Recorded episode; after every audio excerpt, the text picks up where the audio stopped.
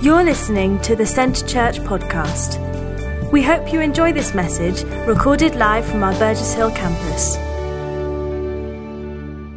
Over the past couple services, we've been looking at Jesus in uh, hopefully maybe a new perspective, a different perspective.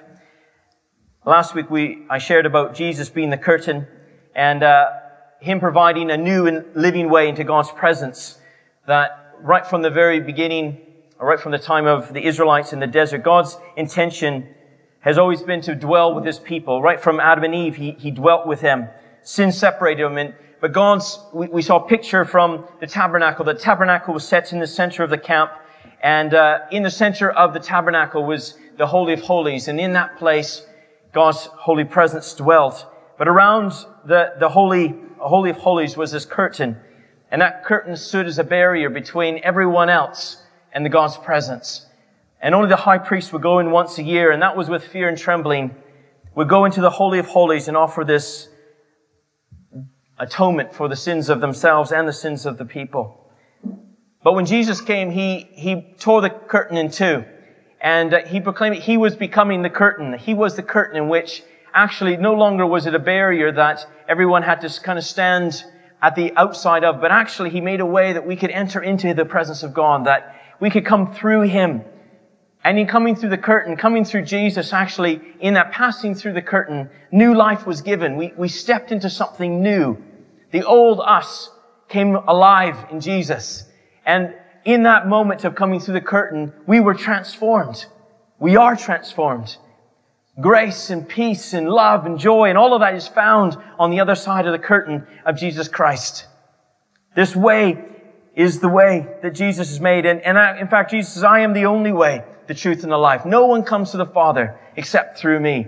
You can only pass through me. There's no other kind of back door into God's presence. It only, we only can come through Jesus. This is what Jesus accomplished upon the cross. He became this curtain.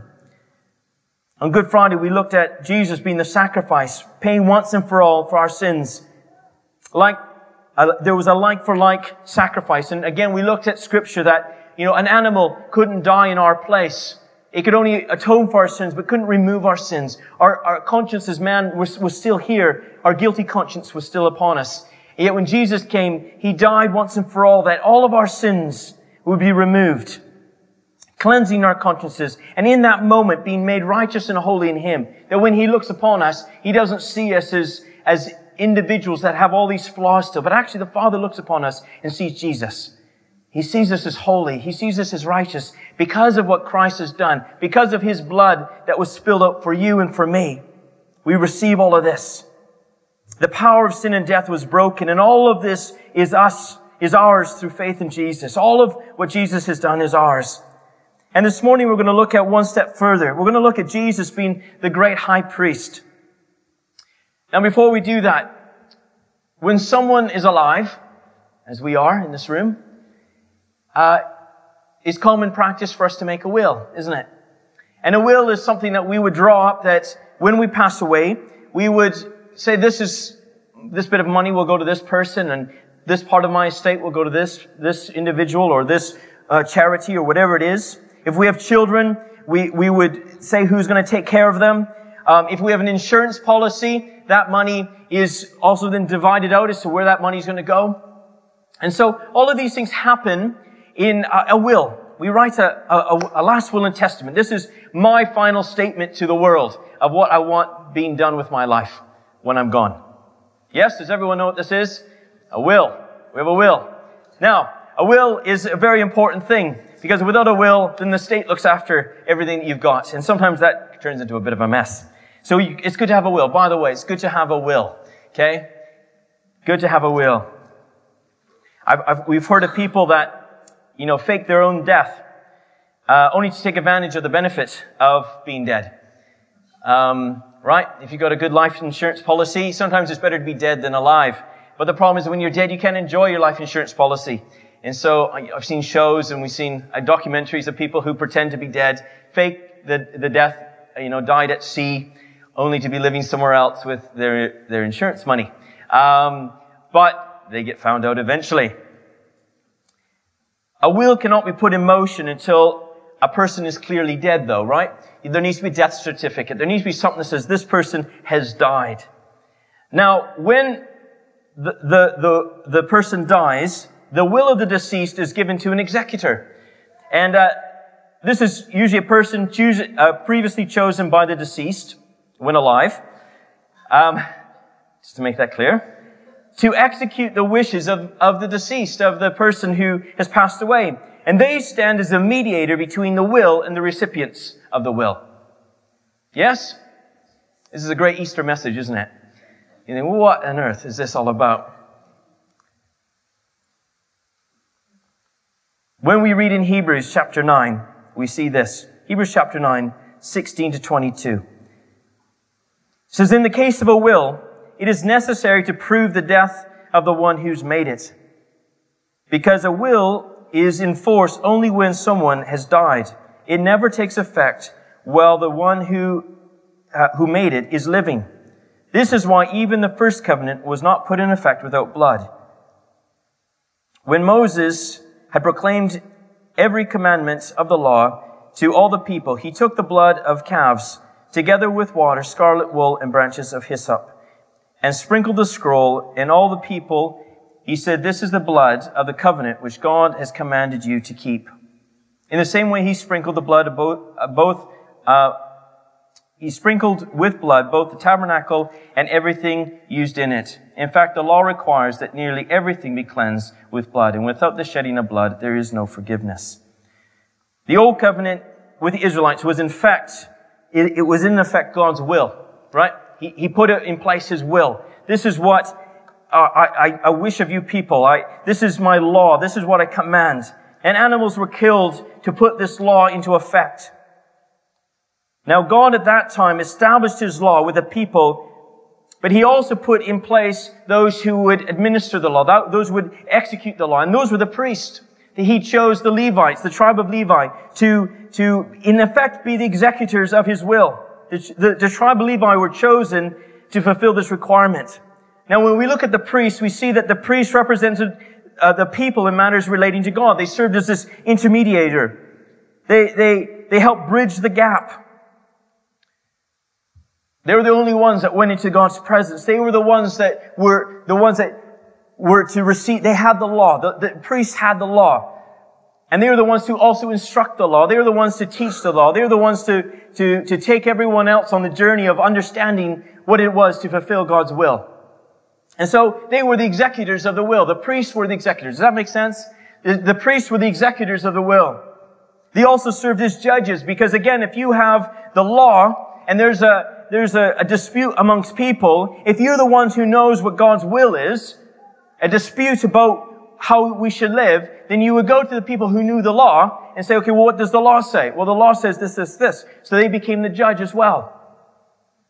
Just like in a family situation when someone passes away and there's a dispute over the estate. I've you ever heard of these kind of moments where people think they are entitled to this. But the executor of the will is the one who's the judge as to what should happen.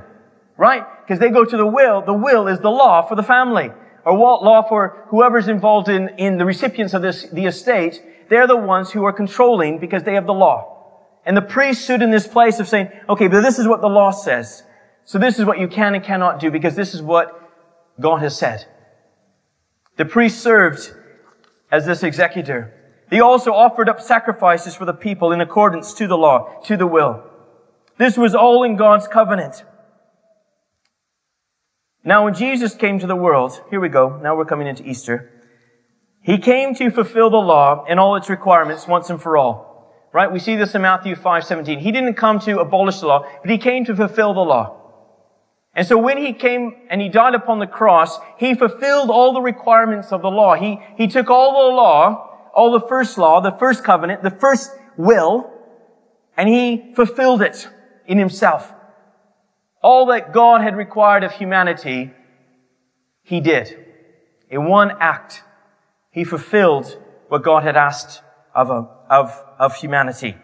In his death, not only did he fulfill the old law, but also ushered in a new covenant in his blood, a new will. And so when we see even in, in the, the Passover meal, Jesus said, this is the new covenant of my blood. This is the new covenant. So he fulfilled the old will, and in a sense that book closed, because now Jesus was the fulfillment of that. But in his death, he gave a new covenant, a new will. Now, again, a will is only valid until someone dies. You can't have a will, or you can have a will, but it isn't valid until you're dead. No matter what you want in your will, it doesn't take an effect until there's a death. And so Jesus fulfilled one will, closed it, and then opened a new will because he now died. Yes? Now his new will that he gives for you and I, his new covenant, is that we are saved by grace through faith in Jesus, not by our own works. That, this was his new will.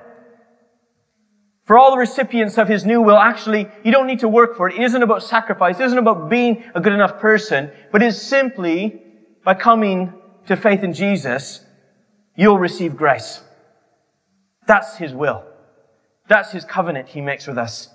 That we are given a new life in Christ. That's part of the will that he's given. That we receive his righteousness and his holiness. So again, his will is given and, and, and when you look at his will, you think, okay, his will says, uh, in Christ, I, I now receive the righteousness of Jesus. That's what his dying requests were for me. His dying request for you was that you would receive his righteousness. His, he's taking your shame, your guiltiness, your, uh, your um, sin, everything you've done wrong. He's going to take that, but his will is that in his death you would receive his life, his holiness, his righteousness. That's what's in his will for you. That's what you've received. That's, you're the benefactor of His will. Okay?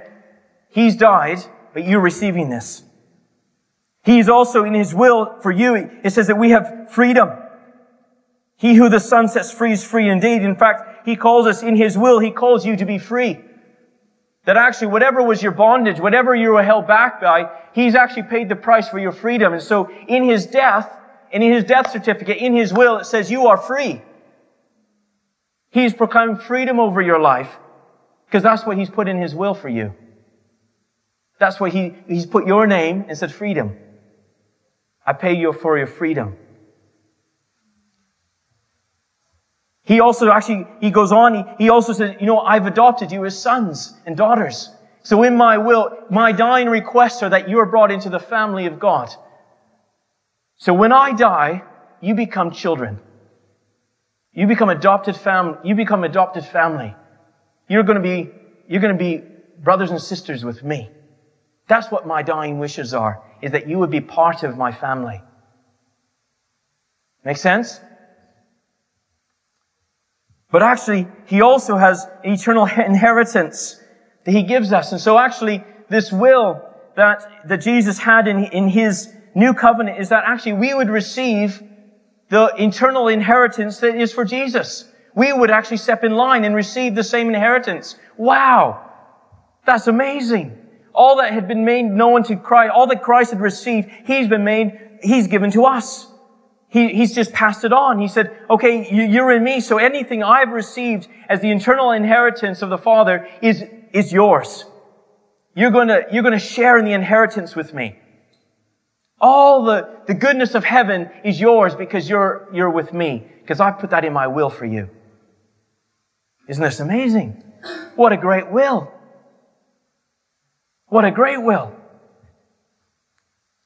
But here's an interesting thought is that, but Jesus didn't just come to us as a sacrifice, as one who died for us, but he also came as our high priest our great high priest. And so if we back it up again, what were the high priests? What were the priest's role? They were the executors of the will. And so when we start looking at the resurrection of Jesus, Jesus died as our sacrifice. One took in our place. But actually in this whole process, Jesus came to life and he, he remains forever as our high priest. And we're going to read a passage of scripture that, that unpackages this a bit. In fact, Hebrews has a lot about Jesus being our great high priest. Now, before we read the scripture, God chose the tribe of Levi, and then he chose within the tribe of Levi, he chose the, the line of Aaron to be the priests. But Jesus was not born from the tribe of Levi. And so for Jesus to say, I'm being your high priest, there's a bit of a problem because he wasn't a Levite. Anyone know what tribe he was from? Judah. which next week you're going to hear a little bit more about that. He was from the tribe of Judah. Well, then how could he be a high priest if he wasn't from the line, the lineage in which he was, he was uh, to be part of? Well, God called him in the order of Melchizedek. He called him in an eternal line. We see right back at the time of Abraham, there was Melchizedek who was the king of Salem, but he was also a priest. And, and we see in scripture, especially in, in Hebrews, that he had no beginning, he had no end. And so Jesus is declared by God to be the high priest in this line, in this order. And so he has a right in this declaration to be a priest. And so in Hebrews chapter 9, verses 11 to 15, we're going to read what we, what just goes before this aspect of a will. When Christ came as high priest of the good things that are already here, he went through a greater and more perfect tabernacle that is not man-made. That is to say, not part of this creation he did not enter by means of the blood of goats and calves, but he entered the most holy place once and for all by his own blood, having obtained eternal redemption. The blood of goats and bulls and ashes of heifers sprinkled on those who are ceremonially unclean, sanctifying them so that they are outwardly clean. But how much more then will the blood of Christ, who through the eternal Spirit offered himself unblemished to God, cleansing our consciences from acts that lead to death, so that we may serve the living God. For this reason, Christ is the mediator of a new covenant, that those who are called may receive the promised inheritance. Now that he has died as a ransom to set them free from the sin, sins committed under the first covenant. Here's the whole point of the message. Jesus, the high priest, went into not the tabernacle or a temple here on earth, but he went, at the time of his death, he went into a heavenly tabernacle. And he was the priest who then got himself on the table and offered himself as the sacrifice. Again, only the priest could offer the sacrifices for the people. And he became the, the sacrifice in the heavenly realm. But because of Christ's resurrection, he now stands as the executor of his own will. What does that mean? Okay, let's put it in just kind of everyday context. I have a will. I die. I have um, an estate. I have some money. I've got various things. Three days after my death, I come back to life. But I come back to life as the executor of my estate, of my will. And so all the benefits, all the things I have put in place in my will, I'm now able to see happen because I am the one who made the will. Now, in this day and age, that doesn't, isn't allowed. If you're back to life, the will goes back in the, into the, the safe. You don't carry on. But in the kingdomly realm, Jesus died.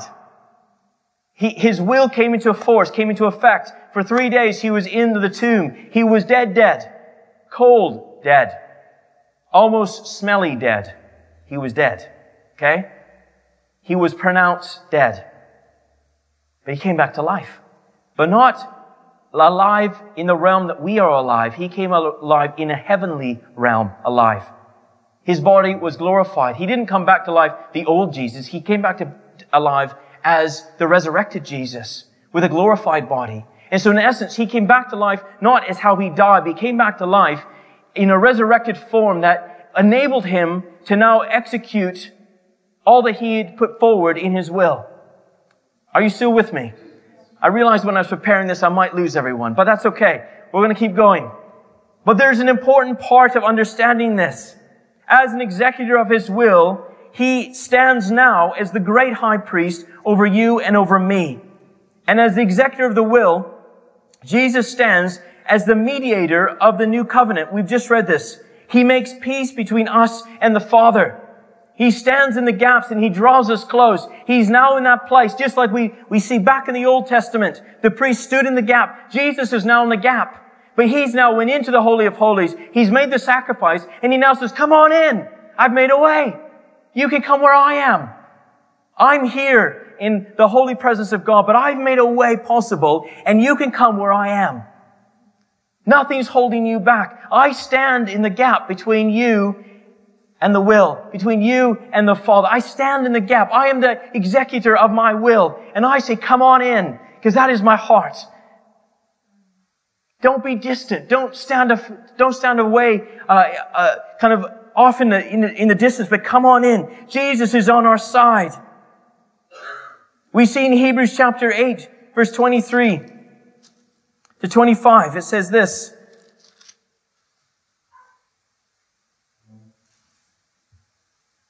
There is no 23 to 25. That's the problem.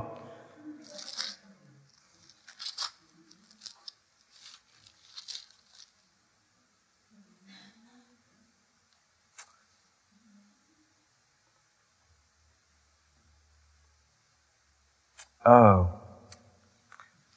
What verse was that? Well, you're going to have to take my word for it now. Jesus lives to intercede for us. Can anyone find that verse? He lives to intercede for us.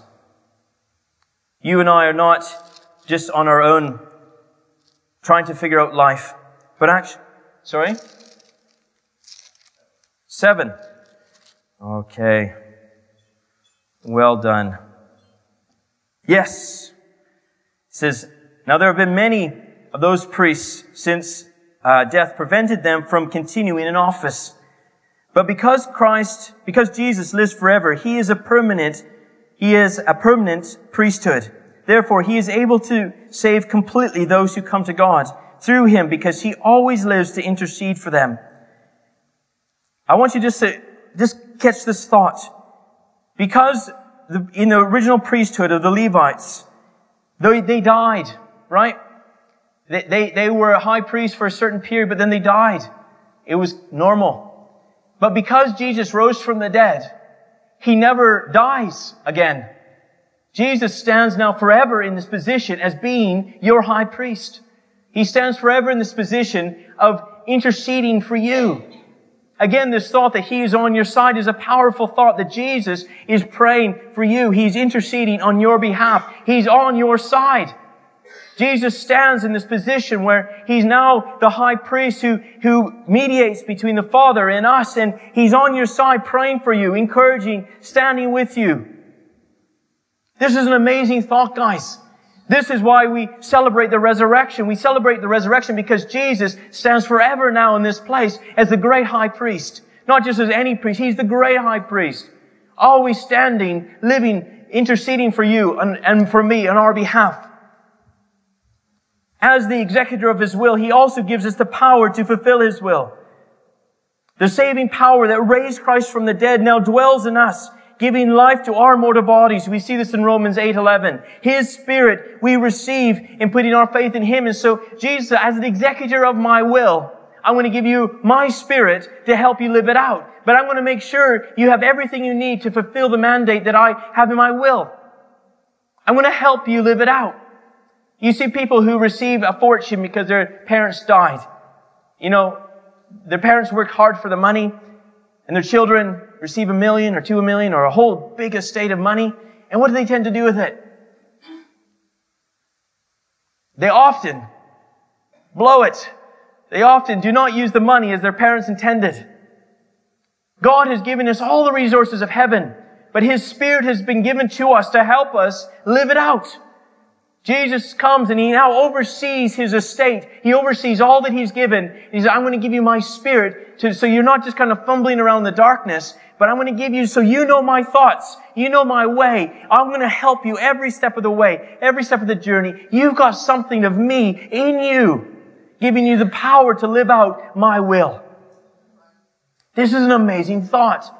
This only comes because Jesus rose from the dead. If Jesus stayed dead, we would have His will, yes, but we would not have His living Spirit alive in us. We will not have Him as the executor of His will, making sure it happens in us. You see, the pressure isn't upon us. It isn't upon us trying to somehow figure out His will. It's just saying yes to His Spirit, who's been given to us to help us understand His will. Jesus stands in this role as the great high priest but He's given us the power to fulfill His will. I think there would be many people who have died that would be loved to help their children or grandchildren, whoever, help them live out their will and not make a mess of their will. Jesus reaches past the grave and he now stands in a position in a different perspective, is able to give life to our mortal bodies. He's able to help us fulfill what he's called us to. You see, Jesus as the great high priest also stands in this position of being able to help us in times of weakness when we, when we are struggling to kind of fulfill what he's asked of our lives. We see in Hebrews chapter 4, and it is Hebrews chapter 4, verses 14 to 16. It says, Therefore, since we have a great high priest who has gone through the heavens, Jesus, the Son of God, let us hold firmly to the faith we profess. For we do not have a high priest who is unable to sympathize with our weaknesses, but we have one who has been tempted in every way, just as we are, yet without sin. Let us then approach the throne of grace with confidence, so that we may receive mercy and find grace to help us in our times of need. Let us, let us go boldly with confidence why? Because Jesus stands as a high priest and he, and he looks at us and he understands what we're going through. Isn't this amazing that when Jesus looks at you, he's on our side, but he also understands the weaknesses that we face. And sometimes we think we got to put on this front to God, but you know, God, gee, I lived in your shoes. I, I know what you're going through. And again, because Jesus isn't dead, but he's alive, He's able to see that in our weaknesses, in the weaknesses of us trying to fulfill His will, what He's called of us, He says, I understand what you're going through and I can help you. I can sympathize with you. Again, if you continue to read through Hebrews, you see that was part of, of the priest's role is they, they, they were to understand the people. They were to sympathize with the weaknesses of the people. The only difference is Jesus was without sin. He knew how to conquer sin. He, he knew how to resist temptation. And he said, I can help you in that moment because I know what you're going through. Because I'm alive right now as your high priest. I'm alive right now as your high priest. He's prepared a way for us that we may enter in and come before him in times of challenge. Lastly, Jesus gives us our inheritance. We see in the passage of scripture that we started with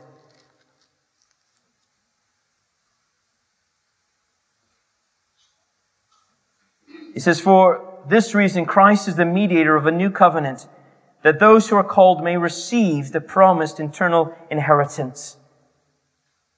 You and I deserve nothing. We deserve nothing. And again, it would be the, it's the same kind of concept as receiving a phone call from a solicitor saying, you've just inherited a million pounds from some person down the road. And you think, well, I don't even, I don't even know this person. Are you sure you got the right person? Are you sure it should be me? No. Is your name Tyler Evenson? Are you at 16 Wren Close? Yes. Well, you've, in, you've inherited some fantastic property. You've got lots of money. Well, actually, if it's that person, I, I don't even like that person. In fact, I think I've signed petitions against that person. I, I don't, I stand I, I stand opposed to that person. Well, actually, the will says that his inheritance is yours. That can't be so. Are you sure? Yeah. Your name's on it. Jesus is that executor of the will. And he knocks on our hearts and he says, I've got your name down. And I want to make sure that you receive the full inheritance. It's yours. I've paid a price that you could receive it all. And because I'm the high priest, I want to make sure you get it. I want to be the executor of the will, and I'm going to, I want to make sure that you receive everything that's promised in the will. This is amazing. Jesus stands in this position and he says, It's yours. I will make sure that you receive your eternal inheritance. By faith in Jesus, death, we become eligible for an inheritance that's far beyond what we ever deserve. Our inheritance that we deserve is, is death. But actually, our inheritance that we receive in Him is eternal life. The inheritance we receive for Him is, is, is fullness of life. Today, we, we have a great high priest who rose from the dead and stands forever in this position of making sure that we receive His will.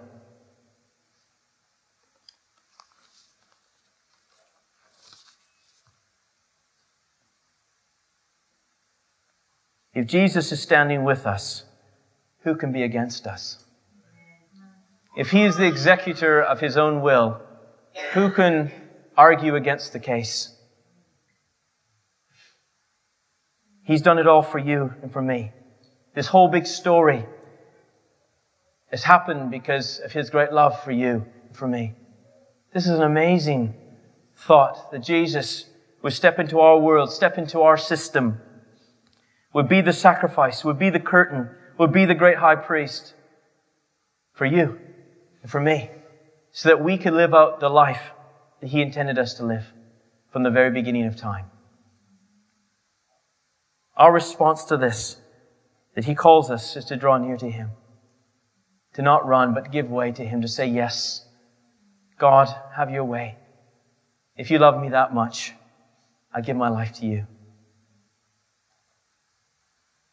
Do you know, it's an amazing thought that Jesus lives today, that He's on our side, that He wants to make sure that you walk in His promises, that what is put in His will and His new covenant, that you receive it.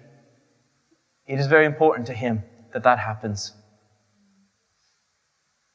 Can I tell you that when we pray, when we give of our lives, we have a high priest who's there listening mediating on our side.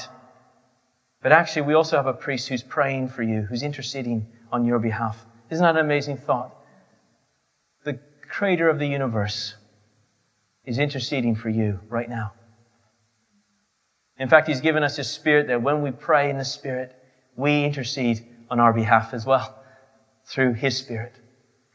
That's how much God loves you. And again, we're just thinking of God as a good father, as a, as a, a loving father. You know what? He, he's made every provision that we could, we could succeed in his, in his, his plan. I hope that in some way this is a comfort to you.